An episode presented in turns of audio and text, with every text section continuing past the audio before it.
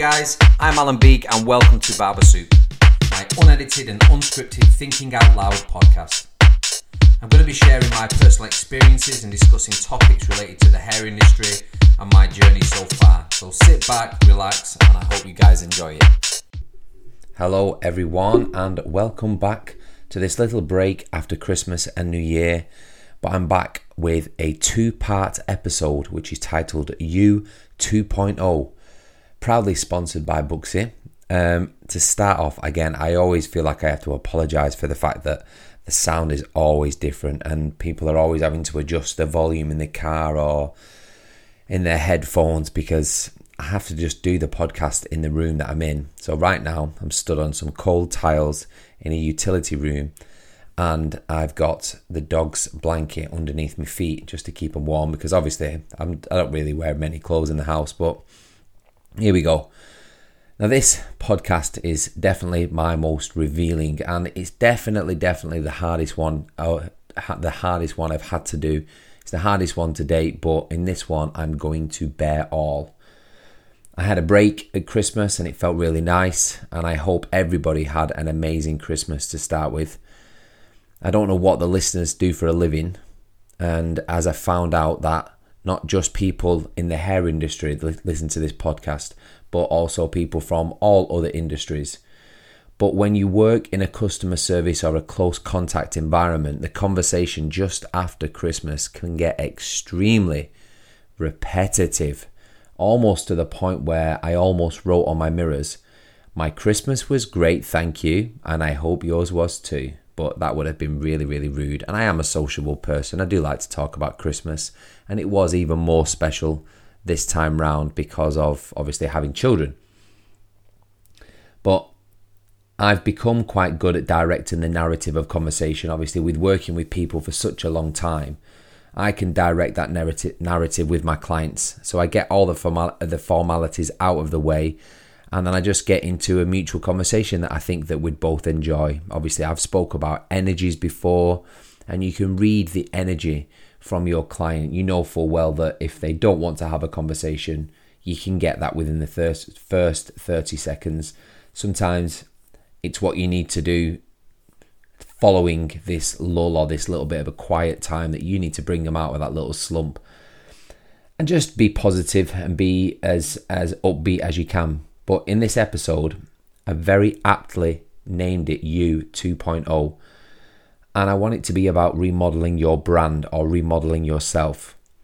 Every year, people make New Year's resolutions, which means that they've identified flaws in their life and they want to make them better. So, the usuals things like stop drinking, lose weight, stop smoking.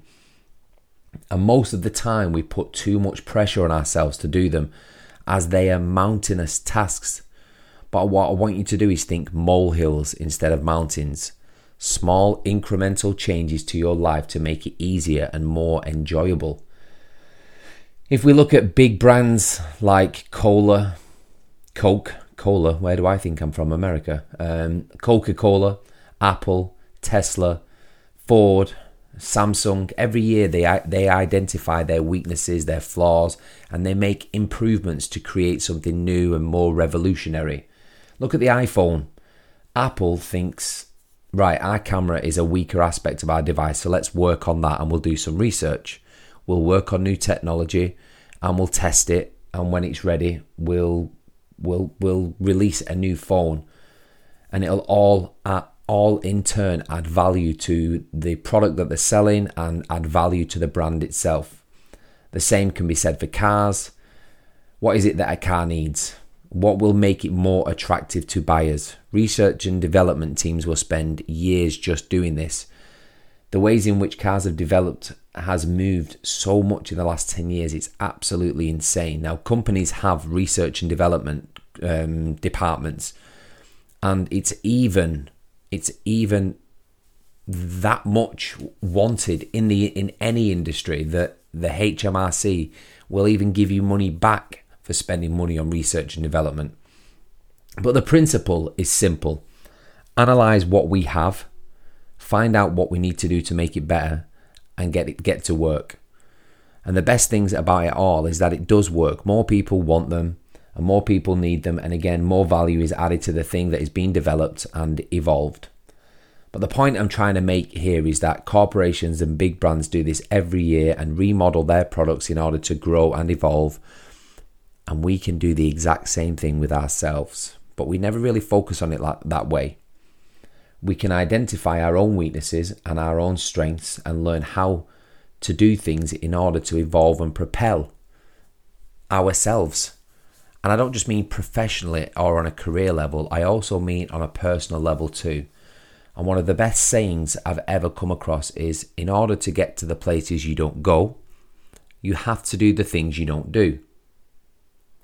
And one of those things that we don't do is be completely honest with ourselves. And that's because we're all in denial. Everyone's in that big river in Africa, and loads and loads of people are in denial. I've been in denial, and I've heard lots of people sit in my chair and tell me stories, and I just think, mate, you're in denial. Nobody wants to admit their faults. No one wants to admit that they're selfish, but we are. Humans are insanely selfish, and it is an innate survival mechanism to be selfish. But some people just take it to a whole new level, and there are plenty of bad traits that we all possess. We procrastinate, we're lazy, we're undisciplined, we're self centered, we're vain, materialistic. The list is endless of all the bad traits that humans have. But how many people can actually sit there and write down all the bad traits that they have? As dangerous and counterproductive this may be, it's very important to know exactly who we are, and the person who knows you best is you. So, whenever I do my education, I give people a progression matrix and it's a, a self analysis form uh, because the person who's most critical of themselves is yourself. So you have to delve very deep and be very honest with yourself. So here's a story, okay? Just over four years ago, I did this exact same thing, and I knew that if I wanted to make myself better, I had to be brutally honest and tell myself what I was.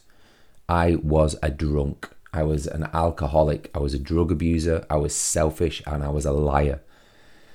I put my addiction before everyone, including my wife, my six month old baby. It's something that I'm deeply, deeply ashamed of, but I've been working on reconciling the years and years and torture I put my wife through. And when I say liar, I don't I don't mean in regards to my to anything else other than my drinking. Like when it came to drinking, I could lie that much about how bad it was that I actually believed it myself. That is one of the things that stopped me from st- stopped me from stopping it. But it's taken me a lot to come on here and it's taken a lot to talk about it. And this is really the first time that I've done it so publicly. And I'm doing it to prove a point more than anything. And like I always say, this is a, this podcast is like therapy to me. But when I say I was an alcoholic, I was fully functional. And that's why it was so hard to stop. I enjoyed it so much that I never thought that I was doing any damage to anyone. I was still working every day. I was still working every night. I would still train, run. I got up up in the night with the baby. I tried to be the best I could be, but with this big black cloud over my head. I was being dishonest. I was being so dishonest with myself and saying I don't have a problem. I just like a drink. Until my wife forced me to see someone. So we started to do a unit count. Obviously, a unit of alcohol um, is like a shot of whiskey, and we started to do this unit unit count, and we did some blood tests. Went to the doctors. Um, my liver was fine because it had had 15 years of adaptation, of constant abuse, and the fact that I was training and running so much, my, my body was quite healthy. But my unit on the my unit count on the other hand was just absolutely ridiculous. It was scary, in fact. My average unit count for a week was roughly 380 units, which, when I look back now, it is just shy of about 10 bottles of gin or vodka or whiskey. So it started off with beers and wine, but because I'd built up such a tolerance and my belly couldn't fit enough beer or wine in to get to the point in which I needed to feel that numbness I couldn't get from beer or wine. So I moved on to Jameson's or Jack Daniels and I would hide the whiskey and I would make it out that I was just having a few beers, but secretly I'd have a full bottle hidden somewhere all around the house. I even put gin in water bottles and got caught. Every now and again, I'd get caught and I'd say sorry, and I'd have a day or two of, well, I would say not drinking. I'd just hide it better, but then it would just spiral and get out of control. I'd make friends with Lindsay again, and then the whole process would just repeat itself over and over. Because of my unit count, I was transferred to a specialist who gave me medication which stops the production of dopamine. So when I drank, I never got the buzz. And obviously, some people drink to relax, some people drink, you know, as a social thing. I did it for that little buzz that it got me, that numbness. Um, so when I was taking the medication, I just got the sleepiness. So I started emptying the capsules. Obviously, Lindsay wanted to see me take the, the tablets. But I learned that if I opened the capsules, emptied the contents, still took them, I was back at the start. So I saw another therapist and a cognitive behavioral therapist, and it worked for a short time, but I always had that demon banging away in my head and it was killing me. To try and stop the desire to drink, I would go for a run after work, and Lindsay would say, like, you know, don't have a drink tonight, just go for a run. And then I knew it got to a really, really bad point because there was one time when I went for a run and I put a £20 note in my sock. I ran to the shop and I walked home with a bottle of Jack Daniels. I finished it and then sprinted to the door as if I'd just finished the run. A little bit sweaty, obviously red face because I was 70 centilitres of Jack Daniels in my belly, which is about 40 units. And that was the extent to my problem. I promised with all of my heart after the after the new year of 2018 that I would stop for Lindsay for the baby. And then on the 5th of January, I went to um, I went to an American Crew event in London, and it was mega. It was like a Q and A on stage, and then I planned to meet Kevin Luchmun and Sheriff Mehmet afterwards to go for some food, and I drank the entire time from the train journey to the last thing at night. I'd promised from the second not to drink for the entire month. And I lasted until the fifth. So I went home with my tail between my legs. I came home and I came clean because I had to be honest at this point. So Lindsay and the baby left. I sat down and I told myself everything I was. I was completely honest. And I remember this night like it was yesterday. I was completely honest with myself. I came clean. I owned up. I was accountable and I was responsible for everything that I was at that time not to anyone else, but my weaknesses, my flaws, and fucking honestly, to when I wrote it all down, it was devastating to to write it down and realize all the bad things that I had become and all the bad things that I had done and had been doing. So once I made the list, I decided to make a new list of all the things that I wanted to be, not the things I am now, I did learn this from the C, from my CBT, um, the cognitive behavioral therapist called Paul Stevenson, who was who was amazing. He was great, and he's a good friend of mine's dad. Um, in, and he's very very well known in his world, and whom I've yet to see and thank for his help because I've not seen him in a long time. But he taught me about affirmations, and that by that by repeating something or telling yourself over and over something you want to be, then in turn you will actually become that. So I started an affirmation with I am a non drinker. I am kind, I am honest, I am hardworking, I am passionate, I am loving, I am generous, and I am disciplined. And this list, which is longer than a few things that I've just mentioned and said over and over, I said it that much that I started to believe it. I wrote the list down of all the things that I wanted to be, and I said it over and over and over again, and I started to believe it. If you deprive yourself of oxygen or food, you panic and you'll do anything to get what you need. And I was exactly the same with alcohol, but by using the affirmations of telling myself, I don't need it, I want it. Whatever the toxic trait is, whether it's alcohol, drug addiction, food addiction, sex addiction, there's no comfort in it. No matter how many excuses you use, I'm stressed, I'm being hurt by someone, and it's my escape. It makes me numb, it's my medicine. It's what gets me through pain, it's what gets me through grief. If it's a bad trait, it's a bad trait and something that needs to be stopped. You need to own up to it. Taking it away and changing the feeling of deprivation to the feeling of elation is what you need to do to overcome it, and that's how it worked for me. I'm still no angel, but I managed to overcome the biggest and the most horrible thing in my life. And the thing that had me thinking the only, it was the thing that had me thinking that the only way out was suicide. And I'm not ashamed to say it. There's only a couple of people that I've ever told that.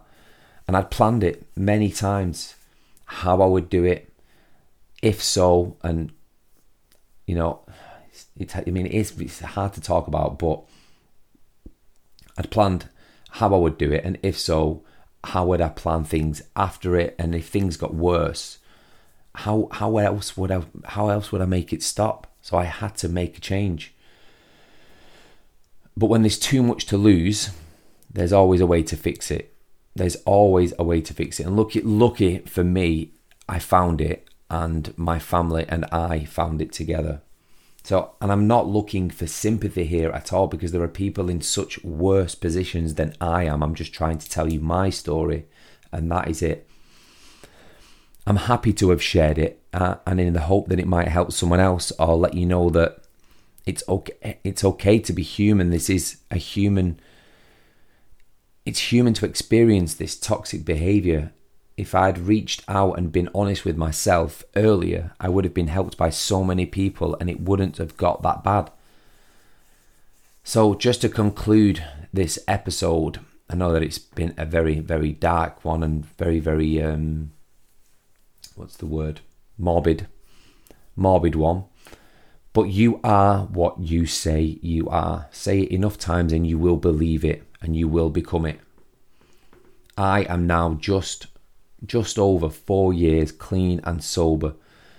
And I still struggle with the stress of work and family, but I deal with it so much better. When I thought that it was helping me, alcohol, it wasn't, it was making it worse. I'm happier than I've ever, ever been. The black cloud is gone. I still have my low days, of course. I'm a human being. Like I still have low days. I still have quite quite low days. Sometimes that work does get overwhelming, family does get overwhelming, but I have to deal with it in other ways, more holistic ways, getting out in nature, going for walks, going for a run, spending time with my family. But if anyone is going through any struggles or anything similar, I cannot stress enough how liberating it is to be honest with yourself so, one of the key aspects of this podcast is just about honesty. It's about creating a new you. It's you 2.0. And we're at the perfect time of year now to be able to do it. So, once you've gotten everything written down, take out that notebook that I've been telling you to get endless times and write down all of your toxic traits. Be very, very honest with yourself. And once you've done it, share it. You can either share it or you can keep it to yourself but if there's something that you need help in, like an addiction, like a problem, something that something that if you do share, you can get help with. Tell someone and get help. My door theoretically is is always open. My DMs are always open should anyone ever want to talk. I want to thank you for listening.